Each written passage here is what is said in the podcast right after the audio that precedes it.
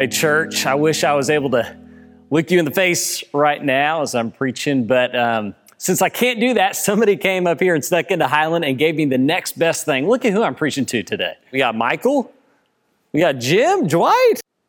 Y'all know I love The Office, so I'm thankful for that. Hey, I've got a special word for our seniors today. I want to talk to you, graduating seniors, in just a moment. But before we do that, let's dig into the Word of God. This is from Romans 8. For in this hope we were saved.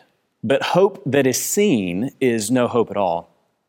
Who hopes for what they already have? but if we hope for what we do not yet have, we wait for it patiently.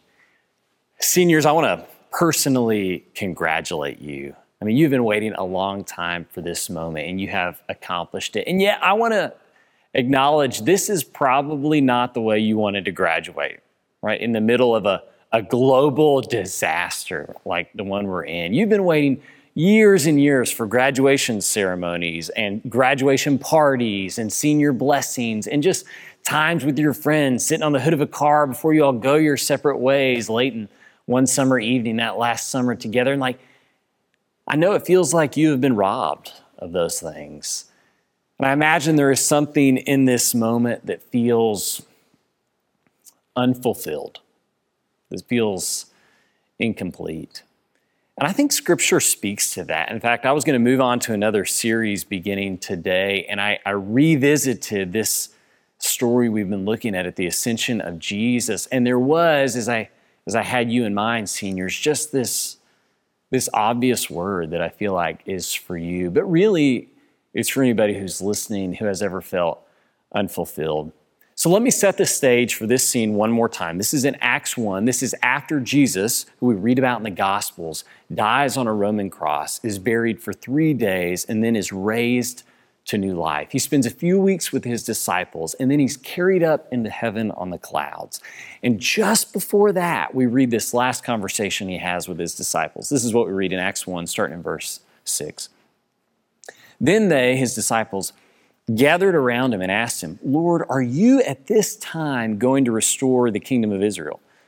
And he said to them, It is not for you to know the times or dates the Father has set by his own authority, but you will receive power when the Holy Spirit comes on you. And you'll be my witnesses in Jerusalem and in all Judea and Samaria and to the ends of the earth. And after he had said this, he was taken up before their very eyes, and a cloud hid him from their sight. And they were looking intently up into the sky as he was going when suddenly two men dressed in white stood beside them. Men of Galilee, they said, why do you stand here looking into the sky? This same Jesus who has been taken from you into heaven will come back in the same way you've seen him go into heaven. Do you remember that song by the country group Little Texas? The song was called What Might Have Been. I'm gonna I'm gonna go out on a limb and say most of our seniors probably don't know that song because it's from the 90s, but I can remember playing that song a lot growing up. And it's a sad song. It's about this this man and this woman who date and then go their separate ways. And it goes like this. I try not to think about what might have been, because that was then. And we have taken different roads. Ah, man. Rush, you got to stop me from singing in here, man. It's embarrassing. It's embarrassing. If I was reading Acts 1 and I was going to imagine a soundtrack behind this scene of Jesus' ascension, you know, I think God would choose one soundtrack, this victorious, celebratory music as his son rises to his side to be enthroned forever. But I think those disciples who are gathered there watching this would choose a song like What Might Have Been. This had to be disappointing to them at first. And we see that in the question they ask Jesus just before he goes. They say, Lord, are you at this time going to restore the kingdom to Israel? So, part of the big Bible story is that God's people had always been waiting on a king who would take them back to their glory days, who would restore the kingdom back to how it used to be in the time of King David. And that's what they think Jesus is going to do at least up until he's killed on a Roman cross, and then dead three days, and then raised to new life. And we think that something about that death and resurrection would have made them realize no, God's not restoring this old thing. He's going to do something even bigger. But apparently they didn't get it. Apparently, they thought to, to themselves, well, that death and resurrection was something. But are, I mean, are you going to restore things now, Jesus? And the answer is no. And then Jesus leaves. I mean, talk about disappointing. Talk about dreams that are unfulfilled. And then suddenly, these two men dressed in white, probably angels, show up and they have a message. And this is what they say Men of Galilee, why do you stand here looking into the sky? This same Jesus who has been taken from you into heaven will come back in the same way you've seen him go into heaven. What are these angels? What are these angels doing? I think it's important to realize anytime we see angels in scripture, they are sent with a message. That's what angels are is messengers from God. And so I want you to pay attention to what they're saying because this is the first message that God sends to the followers of Jesus after Jesus goes. You know, this, of all the things God could say to his followers at this moment, this is the first thing he says to them. And what is it? Well, what these angels are trying to get those disciples to do is to shift their perspective from what might have been to what will be. It's this simple message, really. I want you to shift from this focus on what might have been to what will be. And that my followers are the ones who are going to focus on what will be. Now, there's a kind of dangerous side to that last sentence I just shared that the followers of Jesus are those who focus on what will be. There, there is kind of a dangerous side and a side that I don't think those angels intended, and I don't think I'm trying to say right now. In fact, I know I'm not. And that is, we're not calling you to focus so exclusively on what will be that you fail to be present in the world around you. You know, if anything, like we see in these verses we just read from Jesus in his response to the question, he is going to give his Holy Spirit to the church so that they are empowered to make a difference and witness right now. You know, the church is called to be present right now, to pay attention to what's going on in the world around us right now. In fact, we go on to read in Acts that the church turns the world upside down right now by the power of that Holy Spirit. And so that popular, you know, mantra that you see tattooed on people's arms or on people's back of people's cars on their bumpers, be present. You know, the angels would actually agree with that. Yes, you need to be present. But there is this danger that when you divorce that popular mantra, be present, from the future promises of God, what you're left with is pretty hollow. Because it's really easy to be present when life is good. But how do you go about being present when life is hard?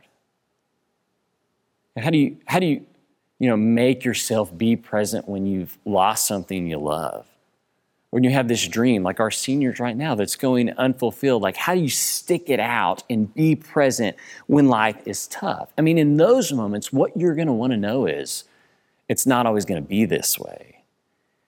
And if you knew it was not always going to be this way, you could still be present. But it would change the way you are present if you believed what will be will be worth it, right? You know what we call that?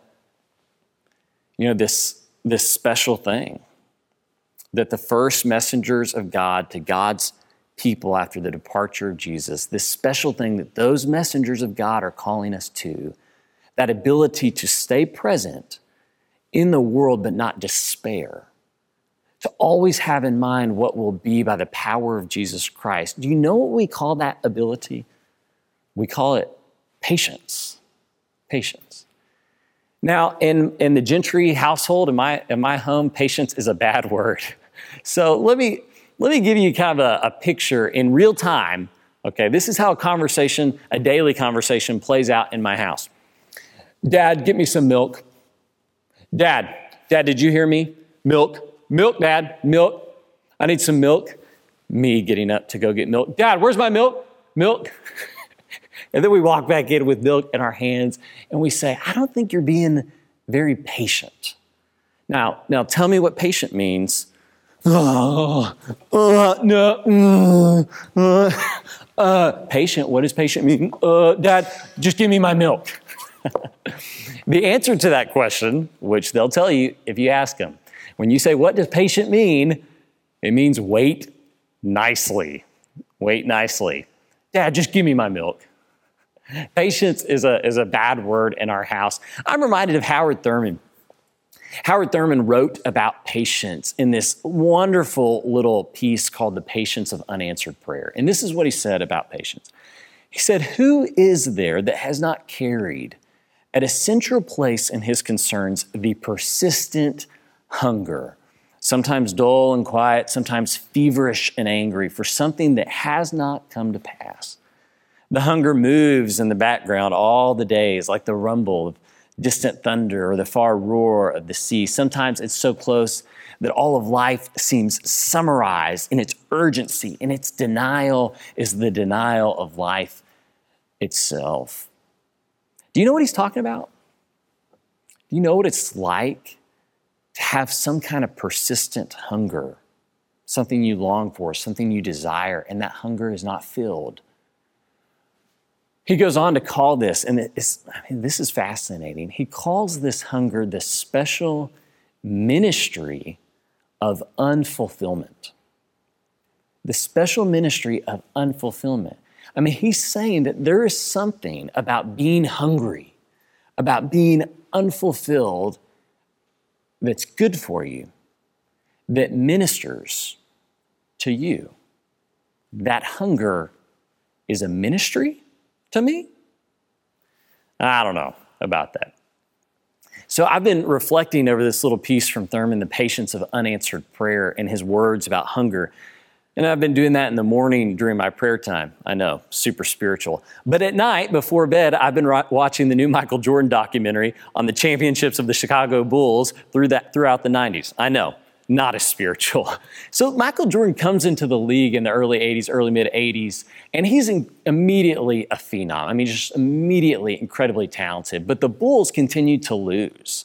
They did better and better, but the stories you watch in this documentary of the 90s is of them losing again and again in the most important games and not getting to the championship. And it isn't until 1991 that they make it to the championship and face the Lakers. And I was listening to this one night this week, and I was struck by what Michael said as he's reflecting on all these years of losing and waiting for this chance. He said this I guess this is something I've been waiting for.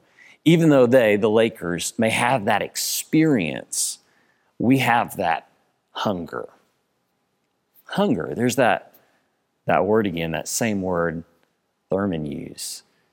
And I, think you see in this basketball documentary that it was this hunger for something they hadn't yet attained that made Michael Jordan and the Bulls so great. A couple weeks ago, I, I, said LeBron James was the greatest basketball player of all time, and I have never got more comments about anything I've said in a sermon ever. Okay. I, a lot of you felt the need to point out, no, Michael Jordan is the greatest. Okay, I agree. He is. I want y'all to get as worked up about Jesus as you do about MJ. But notice, it took a while for that greatness to be realized. It was the hunger, the denial of the dream that made Michael who he was. And Thurman is not talking about basketball. And most of us can't relate with Michael Jordan becoming great. You know, most of us are not going to be Michael Jordan. But like our seniors right now, at some point in your life, you are going to experience what it's like to be unfulfilled, to have something you desire that is not yet realized. And Thurman goes on to talk about it, and he says this He says, It may be that the persistent hunger is an angel of light carrying out a, a, particular assignment in life, with the, with the coming of this possibility into consideration, slowly tensions are relaxed. At the center of emphasis is shifted from the hunger itself to what it is meant to deal with it through all the years. And at last, a man may say, I know now that there is present in my life a quality that is only mine because of the hunger is mine. In other words, that hunger can make you into a certain type of, of person. And I think if we go back to Acts 1 and we really pay attention to what these angels, these messengers of God, are saying to the early church, and really what they're saying to us, I think it's pretty simple. Okay? That God needs you and me to be patient people. And that the followers of God, the followers of our enthroned Lord Jesus Christ, our whole lives are going to be marked by the waiting, the anticipation for the hope and that glory of that moment when Jesus returns. That our whole lives are shaped by waiting for the return of the one who's promised right here. He will come back in the same way he has gone into heaven. He will come back. And so, Christians, unlike the rest of the world, are those who, above all, are waiting for one thing for Jesus to come back. And if we're waiting for one thing, that makes Christians unfulfilled. And maybe there's a ministry in that. You know, maybe that waiting is making us into the very people God needs us to be to do what He wants to do in this world. He needs patient people. Remember, the angels say this this same Jesus who has been taken from you into heaven will come back in the same way you've seen him go into heaven. You realize that was 2,000 years ago. Why is God still making us wait? Since the beginning of the church, Christians have been praying Maranatha, which means come, Lord. We see that word in 1 Corinthians 16. And then again, at the very end of the Bible, the whole Bible is moving towards this ending. These are the last sentences in the Bible, Revelation 22 20. He who testifies to these things, Jesus, says, Yes, I am coming soon. Amen. Come, Lord Jesus. And that's written almost 2,000 years ago. How is it that God is still making us wait? Why is God still making us wait? Why is this dream, this thing we dream for and long for above all else, why are we still waiting on that? There was another minister who ministered in another time of plague. His name is Cyprian. By all accounts, he did a much better job at ministering during plague than I'm currently doing. I was reading about some of the work he did during that time, some of the sermons he gave to a congregation during pandemic. I was struck by what he said to him. This is what he said. Therefore, as servants and worshipers of God, let us show by spiritual homage the patience that we learn from the heavenly teachings. For that virtue we have in common with God. Do you hear what he's saying there? He's saying that when you are unfulfilled, when you are patient, remember you're not the only one who's patient. And I'm not talking about like all the people out at Shelby Farms, at other places who are gathering in large groups and you want to be with them, but you're trying to be one of those who's holding off. You're not quite ready to do that. That's not the patience I'm talking about, and that's not the solidarity I'm talking about. He's saying that when you practice patience, that you are being aligned with, you are being made like the God who has been patient for his world and creation to return to him since the dawn of time.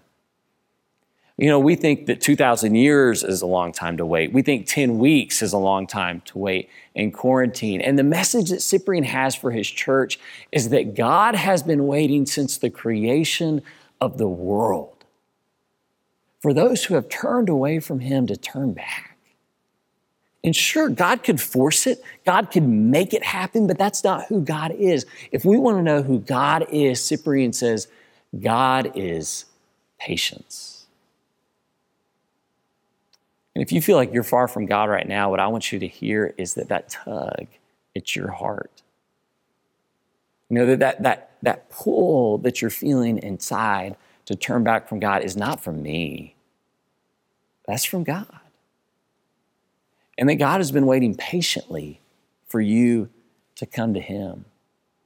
But for those who already belong to Him, for our seniors who've given your life to Him, remember, remember that God's design is to make you more and more like Him.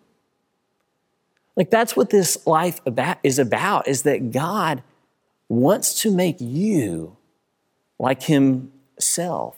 And maybe that's why we're still waiting. We believe that what we're waiting for, what will be, will be glorious and majestic, and that he will return on the cloud, and the trumpets will sound, and the dead shall be raised. It will be glorious and magnificent. But until then, we're the people who are waiting patiently. And we are the people who have learned from the hunger, from the waiting, to be the people God needs us to be for the sake of his world. And that is patient people. You know, as this church longs for God's justice to be done in this world, we long knowing that that justice will not be complete and whole until Jesus returns. But, seniors, what I want you to hear is that until that time, and because we are waiting for that grand and glorious moment, that we have become a kind of people that in this world are extraordinary, that are unlike the rest of those around us. We have become a kind of people who are patient. And that is what you need. You know, you're going to go from home, you're going to schools and to work, you're going to maybe move away into new areas of life, pursuing new things. And here's what's going to happen to you you're going to run into countless people and things that promise you what you want quicker and easier than we can here at church. But that's what not that's not what you need. What you need are the people who have learned how to wait. Because what you've seen in this pandemic is not an anomaly. Like life is going to throw you thousands of curveballs. There are going to be a thousand unfulfilled dreams and hopes in your life. You know, losing your graduation ceremony or your senior party like you had always imagined it is just the first in a long series of unfulfillments that you will experience in your life. But look around you, look at your home right now. Look online at the faces of those represented in our comment section. Think back to when we were gathered together and you sat with those who are young and old beside you. You want to know what that community was? That community was those who have been unfulfilled in a thousand areas in their life before and have been unfulfilled most in this longing they have for the return of Jesus that has not yet come to pass. But you know what that's made all those people who sit beside you on Sundays? It's made them patient. And it's because God has made us patient that we have anything to offer the world, especially in this moment. So, seniors, I want you to hear that we will be here for you. We will be patiently waiting for you as we're patiently waiting on our Lord. And I hope you'll be waiting with us. You're going to take communion right now with your family or by yourself with the Bible.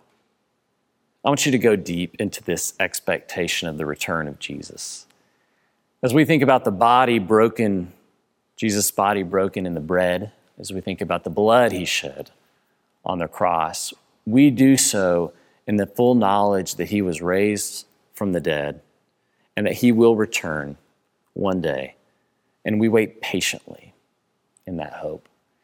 And if you don't know yet Jesus, if you don't yet know Jesus, if your life feels frantic and out of control right now, if the patience you're hearing me talk about this morning seems like something that is elusive for you and you want to be a part of a people who don't have all the answers, who don't have every hope and dream of theirs fulfilled, but who know how to wait for something glorious and grand. I hope you'll comment in the comment section and let us talk with you about giving your life to Jesus' baptism. Let me pray for you, church. Lord, we love you above all. Make us the people you need us to be. Make us patient for the glorious work that you will do on this earth and for that grand and glorious moment when you return And until then, we pray in the mighty name of Jesus. Amen.